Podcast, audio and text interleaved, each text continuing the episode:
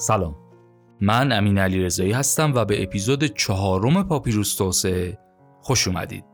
توی این اپیزود می‌خوایم درباره نهادها صحبت کنیم و اینکه نهادهای مدنی چی و چطور به توسعه کمک می‌کنن. این پادکست تلاش ماست برای فهم موضوعات توسعه و باز کردن باب گفتگوی مفید و مؤثر درباره توسعه.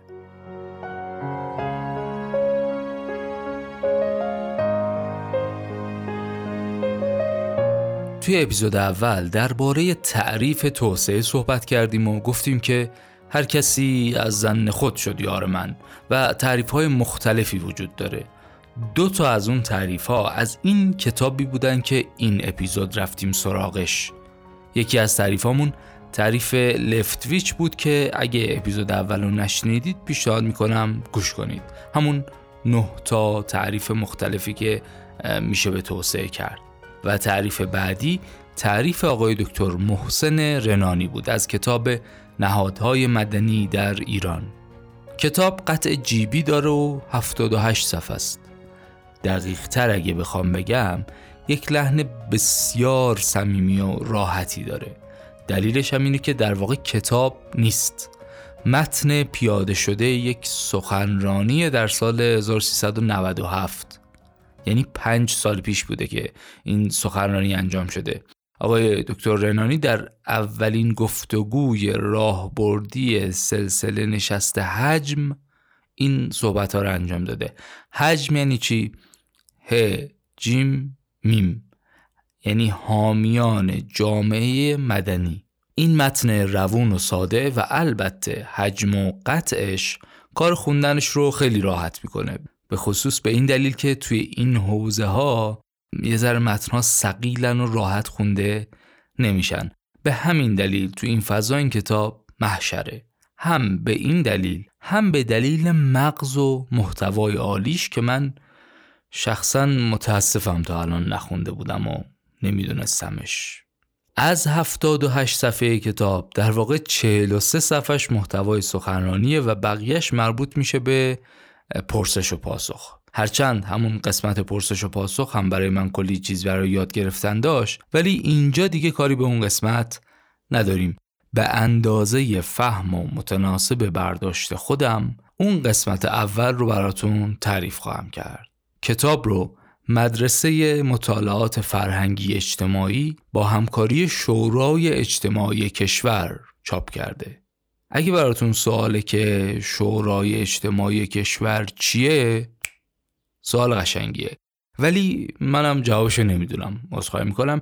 یه سرچی کردم بفهمم چیه. بازم نفهمیدم. یعنی خوندم سال 1380 مثلا این شورا تشکیل شده. آینامش هم هست تو اینترنت. یه سری جملات پر تمطراق هم هست. شرح وظایفش هم نوشته شده. اعضای شورا رو هم نوشته یه تعداد خوبی وزیر و رئیس و سرپرست و دبیر و فرمانده و اینها. هر شش ماه یک بار هم مثل اینکه باید به هیئت وزیران گزارش بدن. اینها رو خوندم و خوندم. متوجه شدم ولی نفهمیدم. فهمیدن یه چیز دیگه است که من نمیفهممش. شرمنده. کار نداریم. به هر حال زحمت کشیدن کتاب خوبی رو به دست ما رسوندن. دیگه می‌خوایم بریم سراغ محتوای کتاب و بگیم که نهاد چیه؟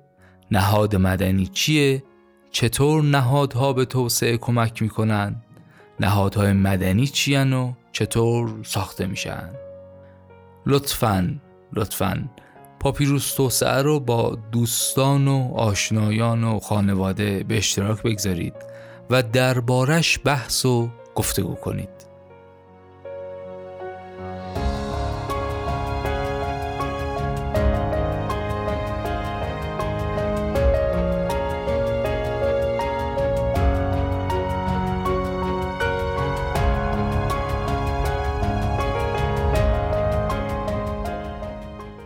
قبل از اینکه بریم سراغ موضوع نهادها یه بار دیگه می‌خوایم تعریف دکتر رنانی رو اینجا یه ذره مفصلتر بررسی کنیم. تعریف دکتر رنانی از توسعه گفتیم اینه که یک سری تحولاتی اتفاق بیفته که این تحولات و فرایندها سه چیز رو همزمان بهتر کنه رفاه رضایت و معنا. تو اپیزود اول که تعریف کردیم خیلی وقت نشد این مفهوم رو باز کنیم. اینجا یکم در موردش صحبت کنیم. کتاب میگه ما تو محاصره سه چیز هستیم. طبیعت، جامعه و هستی. ما چطور با طبیعت در تماسیم؟ مثلا هوا. هوایی که می‌خوایم تنفس کنیم. هرچی هوا خوبتر باشه بهتره. یا مثلا اینکه هوا سرد میشه. هوا سرد میشه ما میریم از تو دل زمین گاز رو می‌کشیم بیرون میاریم بالا میرسونیم به خونه ها میسوزونیم. دما رو متعادل می‌کنیم بهتر بشه. یا چه می‌دونم مثلا دوره از تهران تا مشهد مثلا یک هفته راه بریم برسیم. خودرو می‌سازیم ماشین می‌سازیم. بشه مثلا 20 ساعت. بعد تلاش می‌کنیم خودروها رو بهترش کنیم. بشه 10 ساعت. بعد تلاش می‌کنیم هواپیما بسازیم. بشه یک ساعت. که چی بشه؟ که بهتر بشه. میریم چاه می‌زنیم آبو می‌کشیم بالا میاریم استفاده می‌کنیم باغ درست می‌کنیم. کامپیوتر اینترنت تکنولوژی همه اینها برای چیه؟ برای اینه که بهتر بشه. چی بهتر بشه؟ همین رابطه ما با طبیعت بهتر بشه. بهتر شدن این رابطه ما با طبیعت یعنی همون رفاه بیشتر.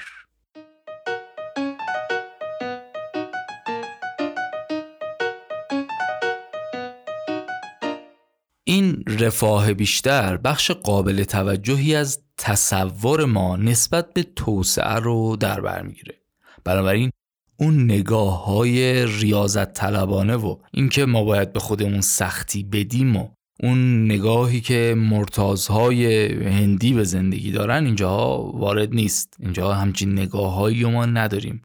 دنبال رفاه بیشتر در زندگی هستیم. این تیکش رو کتاب به طور مستقیم ننوشته ولی به طور واضحی گونه بشر دنبال رفاه بیشتر بوده. هنوز هم هستیم. از گذشتگان از ده هزار سال پیش تا هنوز. همه جای دنیا هم همینه. بیشتر و کمتر داره ولی همینه. یه عده به امکانات و رفاه بیشتری می‌رسن یه عده کمتر. ولی به هر حال یه کارمند یا یه کارگر کاملا مایله که در هفته چهار روز و روزی هشت ساعت کار کنه. نه اینکه هفته ای هفت روز اونم دو شیفت.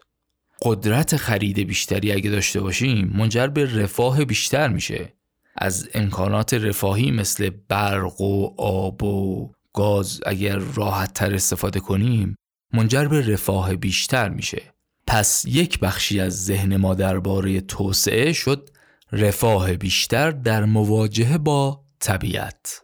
دومین موضوع رضایته. رضایت در مواجهه با جامعه. یعنی در واقع ارتباطمون با آدم های دوروبر چطوره و چطور باید باشه و فاصله اینها. چطور باید باشه که رضایت بیشتری برای ما به همراه داشته باشه؟ من یکی از علایقم تو موضوعات مختلف مپ کردنه. یعنی چی؟ یعنی مثلا اون حرفایی که تو کتاب توسعه گفتیم توی دو تا اپیزود قبلی درباره شاخص های توسعه صحبت کردیم اون شاخص ها رو برداریم مپ کنیم روی این تعریف و حرفای آقای دکتر رنانی. اینجوری خیلی فهم مسائل برای خودم راحت تر میشه. یه سری از شاخص ها توی اون قسمت قبلی می گنجیدن شاخص هایی که در رابطه با رفاه بیشتر هستن. یه سری شاخص ها باز به این قسمت رضایت از زندگی مربوط میشن. در ارتباط با موضوع رضایت و احساس رضایت از زندگی توی جامعه هستن. اینکه داریم رانندگی می‌کنیم یکی میپیچه جلومون یا اینکه توی خیابون یک طرفه از روبرو میاد و خلافم میاد چراغم میده که برو کنار. اینکه بورس میره بالا سقوط می‌کنه میاد پایین یه دفعه. اینکه منو مجبور کنم برم سربازی اینکه به من بگن چی بپوش چی نپوش. اینها باعث میشه رضایتم از زندگی کم بشه. حرف خیلی جالبی که کتاب می‌زنه اینه که اگه دقت کنیم بین ایرانی هایی که مهاجرت می‌کنن از کشور این حس رضایت یا نارضایتی از بودن در جامعه خیلی چیز مهمیه. حتی مثلا اگه دقت کنیم بین صحبت ها و توییت هایی که ایرانی هایی که مهاجرت کردن درباره بودن در یک جامعه غریبه می‌زنن کاملا خودش رو نشون میده. مثلا چه می‌دونم از اینکه قانون دارن یه ساعتی به بعد همه چی تعطیله همه ساکت باشن. رایت کردن این هنجار برای منی که در یه شرایط دیگری بزرگ شدم تا نصف شب مثلا اگه مهمون داشتیم بزن و بکوب بود حالا اگه مهاجرت کنم تو اون جامعه جدید اون قانون یا هنجار جدید برام راحت و خوشایند نیست. نمی‌تونم راحت باش کنار بیام باعث نارضایتی میشه. یا مثلا ما عادت کردیم به مالیات ندادن. داخل پرانتز بگم مالیاتمون رو میدیم ها. فکر نکنیم ما مالیات کم میدیم. دولت های سوسیالیستی اروپایی مالیات زیاد می‌گیرن. نه. ولی ما غیر مستقیم مالیات میدیم. یعنی مالیات مستقیم نمیدیم غیر مستقیم ازمون اخص می‌کنن. حالا توی اون شرایط کسی که مهاجرت می‌کنه قانون مالیات سی چل پنجا درصد سنگینه. اینها مثلا یکی دو مدل از اون منفی ها بود که توییتاشو می‌بینیم. مثبت هم ممکنه داشته باشه. ولی براینده دیگه براینده که مهمه. مثل همون قضیه معدله. احتمالا مثلا چه می‌دونم 100 تا شاخص هست برای اندازهگیری رضایت. اندازهگیری رضایت ما از جامعه. اگه این 100 تا به طور میانگین نمره 50 بگیریم خب بالا راضی هستیم. اگه این 50 رو به بالا باشه ما خوشحالیم. اگه این 50 رو به پایین بشه یا دفعه بشه سی ممکنه باعث بشه به اینکه ما رضایتمون کم شده. حالا دیگه باید از این جامعه مهاجرت کنیم. یک نکته جالبی که کتاب گفته و بسیار قابل تحمله اینه که بسیاری از مهاجرت های ایرانی ها به کشورهای خارجی به دلیل رضایت به دنبال رضایت بیشتر میرن.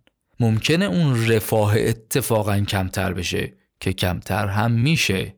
جوونی که میره درس بخونه چه می‌دونم 20 ساعت هم کار دانشجویی بکنه زبانم باید بخونه ظرفاشو خودش بشوره. چه می‌دونم غذای مادر نیست حمایت پدر نیست محبت پدر و مادر و خانواده نیست. هوای کانادا هم سرده چه می‌دونم برق توی اروپا گرونه. خلاصه توی یک نگاه به نظر می‌رسه رفاهش کم شده. ولی چرا رفته؟ یا حالا اگه بگیم ناآگاه بوده وقتی رفته اونجا که رفته این شرایط دیده دیگه. چرا مونده؟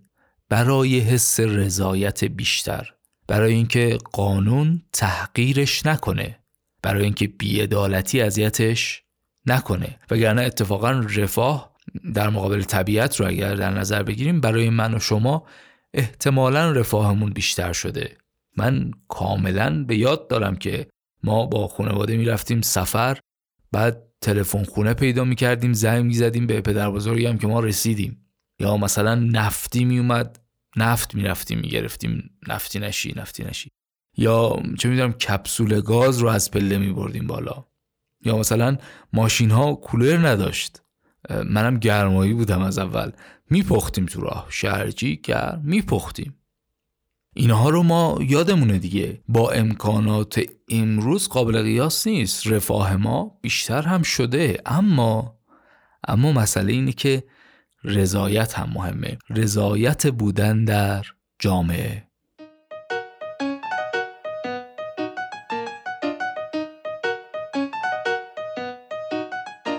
سومین موضوع و سومین فعالیت. فعالیت هایی که به زندگی ما معنا میبخشن. گفتیم رفاه، رضایت و معنا. هویت این که من چجوریم چه شکل آدمیم تصمیماتم چیه چجوری می‌خوام باشم؟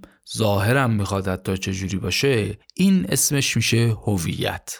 کتاب میگه هویت رو در جامعه سنتی دین می‌سازه. احتمالا حرفش و نگاهش ناظر به کشور خودمون هم هست بیشتر دیگه. میگه دین یک هویتی می ساخت کارکرد دین به عنوان یک نهاد که حالا جلوتر بهش می‌رسیم یکی از کارکردهاش دادن معنا به زندگی بود و حرف کتاب اینه که الان دیگه اون کارکرد رو از دست داده. توجه می‌کنید دیگه؟ بزرگوار این حرف رو سال 1397 زده. پنج سال پیش. جامعه شناس متخصص این حرف رو قبلا می‌زنه. قبل از اینکه نشونه های خیلی جدی بزنه بیرون. بگذاریم کتاب میگه پس دین یکی از منابع تولید معناست. یک منبع دیگه می‌تونه مثلا هنر باشه ادبیات باشه نمادهای اجتماعی باشه. کتاب میگه مثلا مایکل جکسون. ما فقط به رقصش نگاه کردیم و لباسش و اینها به ظاهر قضیه. ولی در واقع مایکل جکسون کلی حرف ها و شعرهای معناداری داشته. کلی معنا درست کرده توی زندگی. معنا اینجوری میشه دیگه.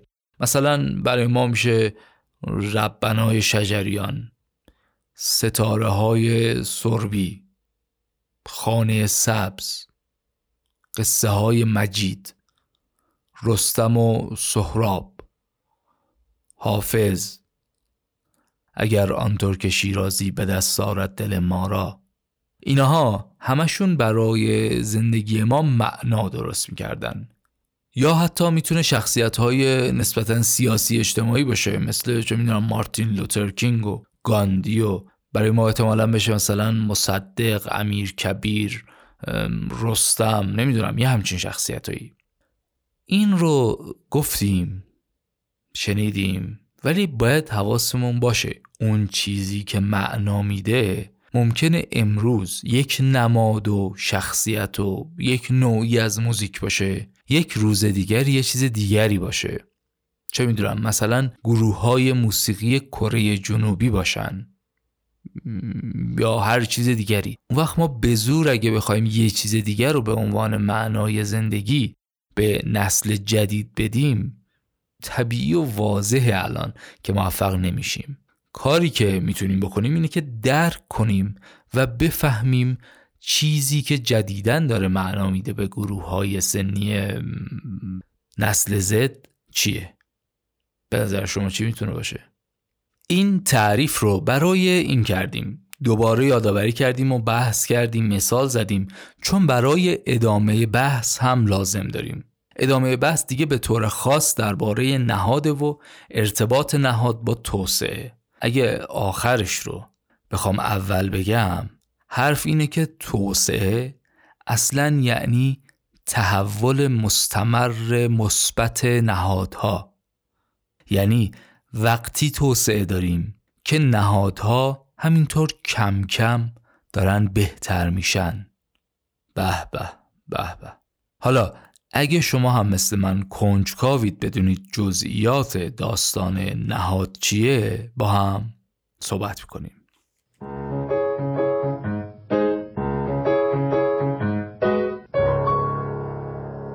نهاد چیست؟ نهاد. ولش کن. اول چند تا مثال بزنیم بعد تعریفش رو هم میگیم. مثلا بانک مرکزی میگیم یک نهاده. قوه قضاییه یک نهاده. قانون اساسی یک نهاده. بعد از اون طرف مسجد نهاده. خانواده نهاده. نوروز نهاده. دین. دین نهاده. آشورا نهاده چهارشنبه سوری نهاده قرض الحسنه محلمون نهاده انجمن سنفی نهاده همه چیز نهاده. اصلا جامعه کلا نهاده. جامعه مجموعه ای از نهادها که دور هم جمع میشن و دارن ما رو کنترل می‌کنن.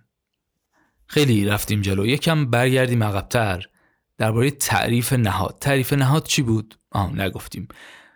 نهاد هر گونه ترکیبی که همه یا بخشی از رفتارهای همه یا بخشی از جامعه را کنترل کند نهاد است. هر گونه ترکیبی که همه یا بخشی از رفتارهای همه یا بخشی از جامعه را کنترل کند نهاد است. حالا اگه اینجوری باشه نهاد بانک مرکزی رو درست کردیم که رفتارهای پولی ما رو کنترل کنه. یا مثلا قوه قضاییه. قدیما دو تا قبیله بودن یکی از این ور اتفاقی می‌زد یکی از اون ور میکشت. بعد اون قبیله دومی میافتاد برای انتقام گرفتن. ما هم بریم بزنیم دو تاشون رو بکشیم. باز این یکی ها برعکس می‌شد اینا میافتادن دنبال انتقام اونا. همینجور پدرکشتگی ادامه داشت بینشون. اونجا اون موقع نهاد مهم قبیله بود. قبیله بود و رئیس قبیله مثلا. همین الان هم مثل که یه جاهایی از آفریقا هنوز همون مدل و بر مبنای قبیله مدیریت میشه. ولی انسان شهرنشین اومده گفته اون نهاد قبیله خوب نیست درست کار نمی‌کنه.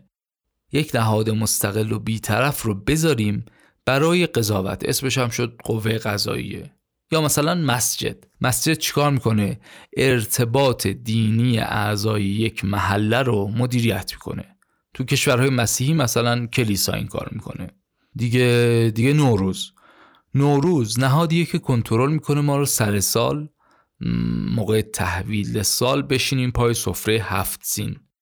بعد هم بریم عید دیدنی خونه اعضای فامیل. یا مثلا خانواده مدرسه. اینا همشون نهادن و به گونه ای ما رو کنترل می‌کنن. انواع نهادها هم داریم. از یک زاویه اگه طبق بندی کنیم نهادهای رسمی داریم و نهادهای غیر رسمی. نهادهای رسمی مثل همون بانک مرکزی و ارگانهای دولتی حکومتی و اینها.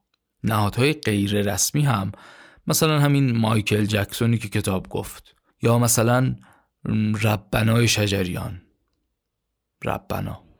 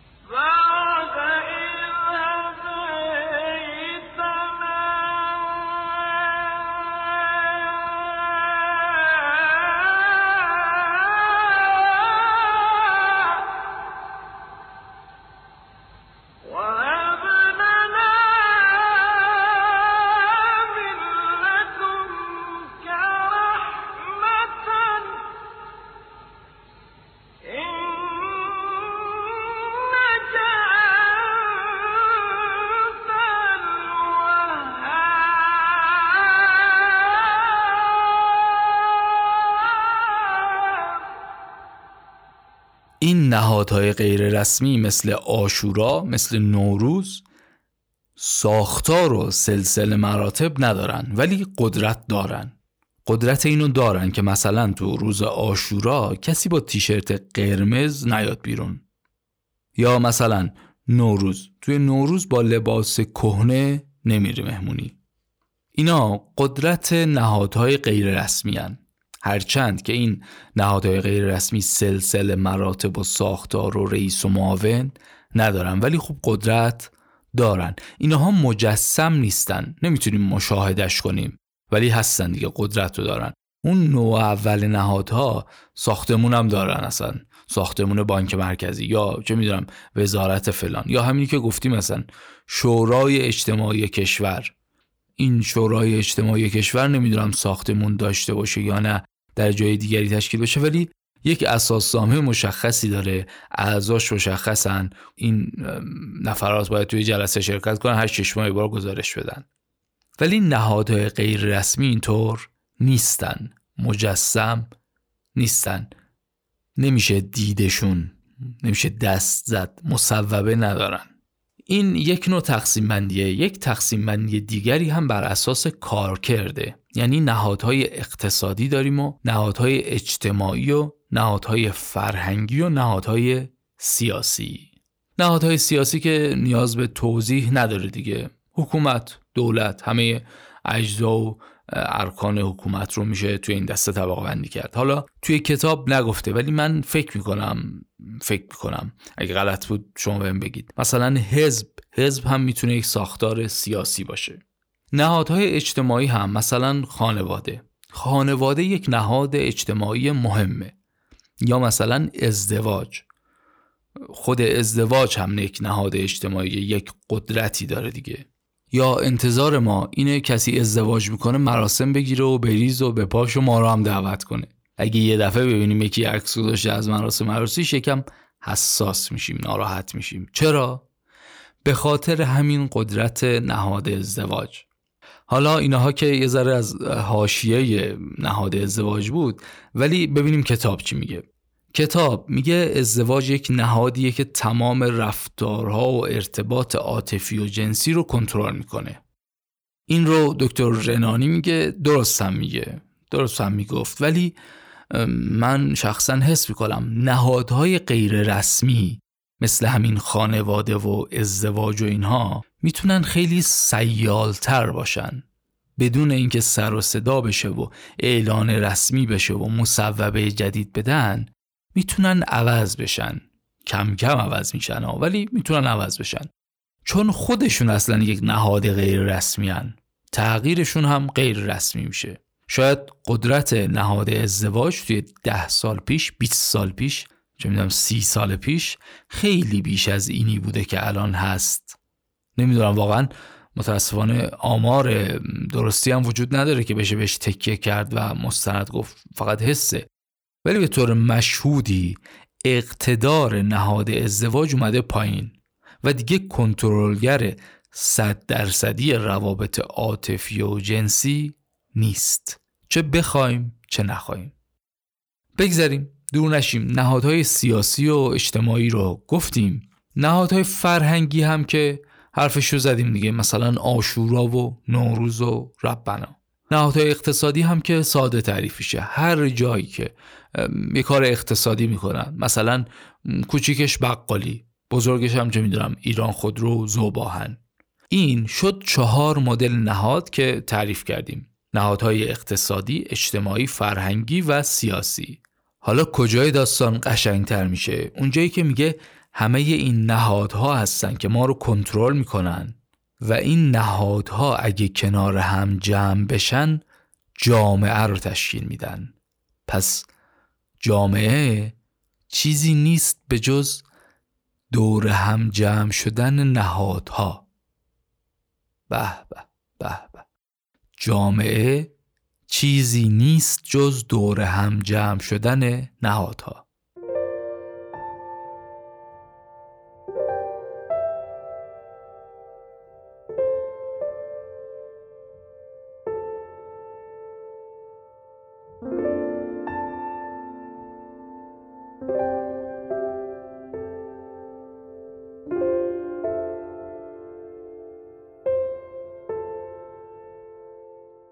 حرف واقعا تلاست و باید با آب طلا بنویسیش. جامعه ترکیبی از نهادها نهادهای اقتصادی اجتماعی فرهنگی و سیاسی. فرقی هم نداره. رسمی و غیر رسمی؟ به به به به. انواع نهادها رو گفتیم ولی نهاد مدنی رو نگفتیم. نهاد مدنی می‌تونه هر کدوم از انواع نهادهایی باشه که گفتیم. فقط یک شرط داره. شرطش هم اینه که شکلگیری و عضویت در نهاد مدنی با مشارکت داوطلبانه انجام میشه. یعنی اگه من یک بقالی راه میندازم این یک نهاد اقتصادی هست ولی نهاد مدنی نیست. من که جزوی از خانوادمم عضو نهاد خانوادم هستم. ولی انتخابش نکردم. داوطلبانه توی خانوادم عضو نشدم. فقط توی این خانواده به دنیا آمدم پس خانواده نهاد مدنی نیست. نهاد مدنی میشه مثل همین انجمن حمایت از بیماران خاص. انجمن مراقبت از گونه های خاص حیوانی اگر باشه. مثل جمعیت امام علی که نمی‌دونم الان دیگه هست یا نه. و اینم خودش دردناکه. مثل انجمن مثل انجمن سنفی ها انجمن تولید کنندگان کفش انجمن صادر کنندگان فرش یا اتاق بازرگانی یا مثلا انجمن مهندسی صنایع. اینجوری نهادهای مدنی یک همچین چیزی هن. نهادهای مدنی هر کدوم از اون شکلهایی که گفتیم می‌تونن باشن ولی ولی شکلگیری و عضویتش داوطلبان است. یک حرف آبطلا لازم دیگه هم کتاب گفته اونم بگم. حرفم اینه که نهادهای مدنی اگه شکل بگیرن اگه قوت بگیرن زیاد بشن بزرگ بشن ارتباط آدما که با هم بیشتر بشه ارتباط منجر به دوستی و رفاقت و اعتماد بشه منجر به همکاری بشه. سرمایه اجتماعی میره بالا. اینجاش دیگه توی کتاب نیست. ولی اگه سرمایه اجتماعی بره بالا جامعه مدرن شکل می‌گیره جامعه قدرتمند شکل می‌گیره و می‌تونه حکومت مقتدر رو کنترل کنه. این اتفاقها اگه بیفته جامعه و حکومت می‌رسه به راه باریک آزادی.